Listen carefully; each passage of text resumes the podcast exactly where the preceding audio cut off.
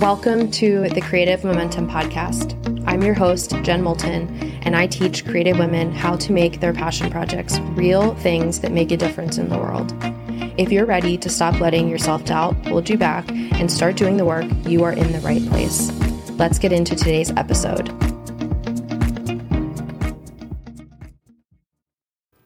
Welcome to today's episode Meditation as a Lifestyle versus a strict practice. I've been thinking a lot recently about meditation. I have tried all sorts of meditation styles, retreats, trainings, etc. And as I've come to accept the reality that I am not an everyday routine person, meaning I don't do the same thing every single day, I've thought a lot about how meditation fits into that because I do identify as a meditator and I am committed to a meditation practice, but not necessarily a strict, I sit down for 20 minutes and it looks a certain way practice. I've tried that. I made it a noble thing, like a character flaw thing if I couldn't do it. As I've come to accept the reality of who I am and what feels like it really serves me, and I've started to really enjoy feeling into what sounds good, what is calling to me, what is nudging at me and following that. I've thought about how I have come to practice meditation versus again, the way that we very strictly interpret what a meditation practice looks like. I think it's really been over the past year, dropped the I do this thing every single day and that's more noble. Having a very strict, almost dogmatic practice that is more noble than following what I feel called to do, following what feels like it would actually be of service to me, checking in with myself and really paying attention to that. I feel much more aligned with the latter and much more interested in it. So I've shared a little bit about this. I'm going through, I would say, many transformations this year. Life is giving me a lot of opportunities to grow and stretch and question things and release things and go into unknown spaces. And one thing that I'm doing is questioning everything I've taken on to be true from other people. I want to know for myself, does this feel true to me? Does it still feel true to me? Maybe it did in the past, but does it still resonate for me? If you're anything like me, which I'm guessing that there's parts of you that are, if you are resonating with this podcast, then maybe you've taken things on from other people as the right thing to do or striving towards doing something thinking that it means something about you as a person, your character, etc. Then I would encourage you to do the same, to really question the things that you have taken on from other people.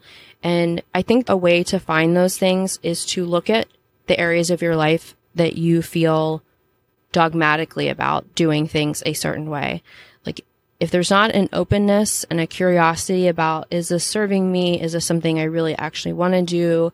If you're not thinking like that and you're just like, I should be doing this thing. This is the right way to do it. This is what someone else said worked for them. So I should figure out a way to make it work for myself too. That can be a clue of things that you have just taken on from other people. And it can be difficult to evaluate those things. It can also be very uncomfortable because, again, if you're like me, then you get a lot of your self worth out of how well you do things compared to how well you're told to do things or how well you take things on or how good of a student you are. That used to be the language that I thought about a lot. But as I've gone through these transformations this year, I think this happens when you get uncomfortable, when it sometimes it kind of feels like your life is crumbling around you or areas of your life are crumbling around you. Or another way that I think about this is something is broken. Something that worked for a really long time isn't working anymore the way that it used to. And maybe you don't yet feel like you know what's next or what the next way of working it will be. This is a good time to really evaluate things in your life and practices that you do, all of the things, right? Beyond practices beliefs that you have about yourself or things you should be doing, commitments you've made. Everything and anything is up for evaluation whenever you choose for it to be. But really looking at practices that you've taken on as there's a right way to do this and there's a wrong way. And if I'm not doing it the right way, then I'm not doing it right. or something is wrong with me, a lot of times we make it mean something about ourselves. Okay, that was a little bit of a tangent, but that's what was coming to me as I was thinking about this topic. So, all of this brings me to meditation. Pretty much everyone will tell you when they teach meditation that you should have a strict practice and a strict interpretation of what meditating looks like. And then if you don't follow that, it's kind of like you're, I don't want to say you're doing it wrong, but it's like something to strive towards. It's something for you to compare yourself against and to judge yourself like maybe like, oh, well, I'm just not a serious meditator or I'm not disciplined enough or I'm not good enough yet. Maybe I'm not even committed enough yet, right? That's like the, the string of thoughts that you might have. And what I've really I mean, I'm speaking from experience here. So what I've really started to think about is what if a strict sitting practice isn't the type of meditation that actually serves me? And I would offer that question to you. What if a strict practice, whether it's meditation, it could be anything else. It could be a creative practice, a painting practice, a walking practice, a writing practice, whatever. What if a strict practice isn't actually in service of you and your goals and what really matters to you and the life that you want to have and the way that you're programmed. And what I've really started to wonder is what if I could live life as a meditation practice? And I think that to me at this point, after several years of studying this and practicing it and going on retreats and being really curious about it and evaluating my relationship with it, that doesn't sound overwhelming to me. But I think that when I had first started, the idea of something being a kind of a lifestyle or a life practice rather than a sitting practice, that might have overwhelmed me. So if I say that and that feels overwhelming to you, like just disregard this, just consider maybe another area of your life or just like hear this, listen to it, take it in, plant a seed, and maybe in the future you'll be curious about it. You don't have to take this on. My whole thing here is to evaluate the things that we take on from other people. So I definitely don't want you to just take on what I'm saying. It's an offering for you to consider. I'm curious how it lands for you. So let me just make that disclaimer right there. But for me, at this point, when I think about what if I could live life as a meditation practice, here's what I mean. Meditation is all about mindfulness. It's about present moment awareness and hearing your inner thoughts, your inner voice. It's about noticing without becoming intertwined or engaged with the ideas, thoughts, cravings, reactions, rejections, judgments that we all have. And here's what I'm offering here. It is possible to live your life as a meditative practice. It's possible to keep coming back to the present moment noticing your thoughts and inner dialogue, practicing non attachment or non engagement is one way I like to think about it, listening for that small, still inner voice, and heeding what is offering you, me, us, moment to moment. And I've said this before, but I'm going to keep saying it because it's my thing. And we are never offered much more than the next step in my experience to me, what I just said is meditation in a nutshell. Noticing, coming out of awareness, getting wrapped up in something, realizing that you're wrapped up, going into non engagement, coming back to yourself, coming back to a way I like to think about it is being inner oriented, I think is how I would say it. So rather than being oriented towards external things, like what is happening in the outside world, what is someone telling you, what feedback are you getting, traffic, like 900 million things, coming back to being oriented towards your inner self, towards your inner experience, inner life. To me, that's what meditation is, or that's what it's become. It, it didn't start out this way for me. And when I think about it this way, I think it doesn't need to look like a strict practice where you are sitting silently in dedication, out of obedience sometimes, even when it doesn't really feel like it's serving you. And I just want to say there, there is a balance between doing something when it's, you know, maybe you just don't feel like it, but you know that it's for your greater good versus doing something out of obedience or compulsion, overriding information that you're getting from your inner orientation. To me, those are two different things. And every single one of us needs to learn the difference between them. And it is different for each of us.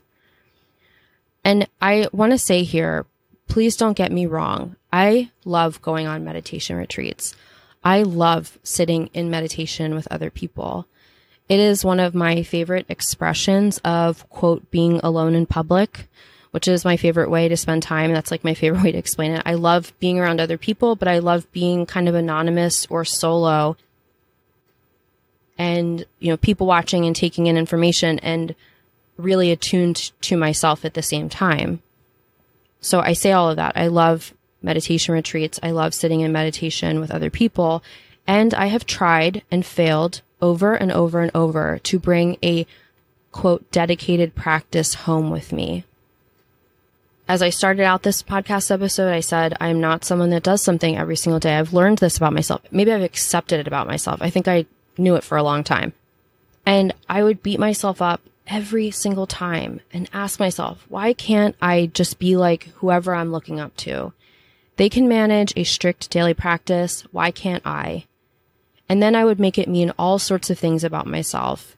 And I have finally gotten to the point where I'm questioning what I've been told and taught that a daily practice is the best way to be a serious, dedicated student.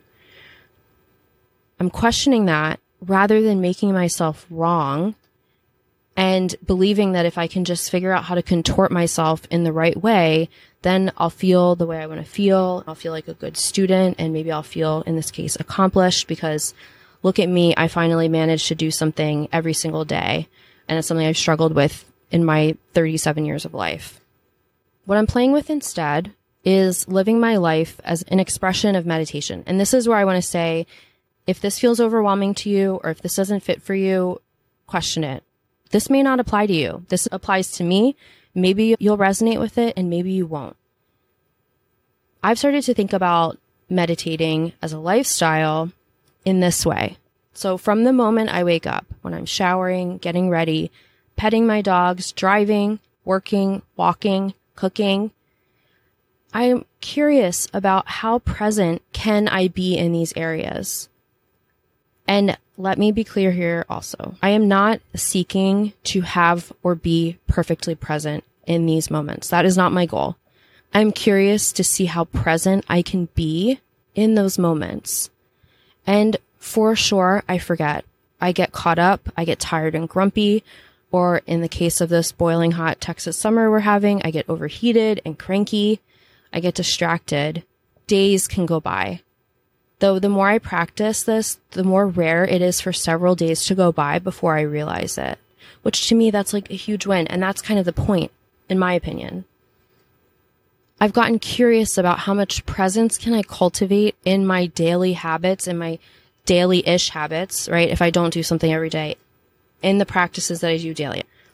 I shower most days. I definitely eat every day. I drink fluids every day. There's certain things that I do do every day. And I've gotten really curious how much presence can I cultivate in those everyday moments, kind of in the minutia that normally I would just like speed right by, right? Like in my mind, meditation is something you sit and do for 20 minutes and then you just move into your day and bam, bam, bam, go through everything.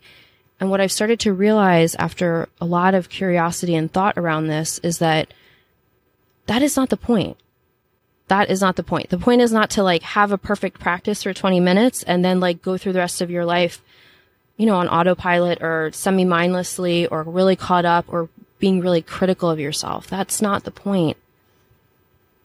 I hope that what you are hearing in this conversation that we're having is the way that I am partnering with myself.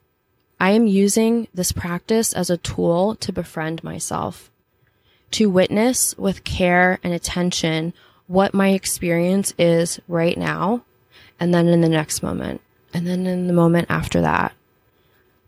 I believe that this is the seat of awareness that we are all seeking. And it is a source of great joy, even in the hard moments, to be present with oneself, to be present with your inner experience, to be present with the people or the beings in your life. That's what we're all craving and wanting and seeking, in my opinion. I want to share a, I guess it's a metaphor that a meditation teacher offered me several years ago. I was on a silent retreat at Spirit Rock, which I highly recommend if you're looking for meditation retreat places. It's a beautiful place. It's such a healing place in Woodacre, California. It's just a special, special place. And they do silent meditation retreats. They also do non silent meditation retreats. This was the last retreat that I went on. This is a few years ago. And I had gone on one, I think around six months prior. So I did them kind of close together, which is, I think, a little crazy. I wouldn't necessarily recommend that but that's just kind of my personality. And so I knew that from the first one, so I went on one, I think it was in August. I went on the first week long silent meditation retreat. And I left and I'm like, I'm going to have a daily practice. I'm so committed. I'm going to do this perfectly. And I got home and it was so hard to incorporate it into regular life with all of the demands and all of my existing habits and just the busyness of life. So then I went on the second retreat. It was in December. And at that point I knew, right? It's not easy to just like bring this practice home. Even if it became easeful, I'm not going to say easy, even if it became easeful on retreat.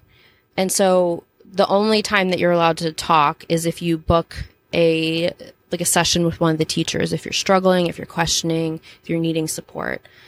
And so I signed up for one and I was telling the teacher, I'm like, I know how hard it is to bring this practice home and I was just very attached to doing it right. And I was explaining this to him and he used this analogy. He said that going on silent meditation retreats is like practicing baseball or softball. You're in practice mode. You've removed all of the distractions of normal life. You're just focused on what you're doing. You're supported. There's people around you. You're in community.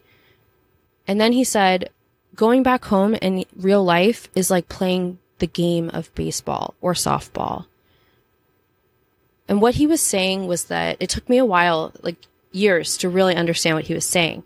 What he was saying was that it's great to go off and practice. And I think as creative people, we all, you know, need retreats. We need to go do things away from our normal life and be immersed in them and have the space and the experience to question and like evaluate and take in new mediums and learn things and be around like-minded people.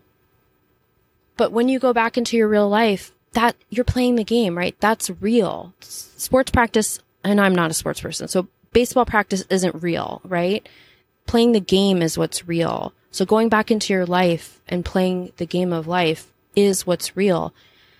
And so we practice on retreat or for a baseball game, but what really counts is showing up and playing the game.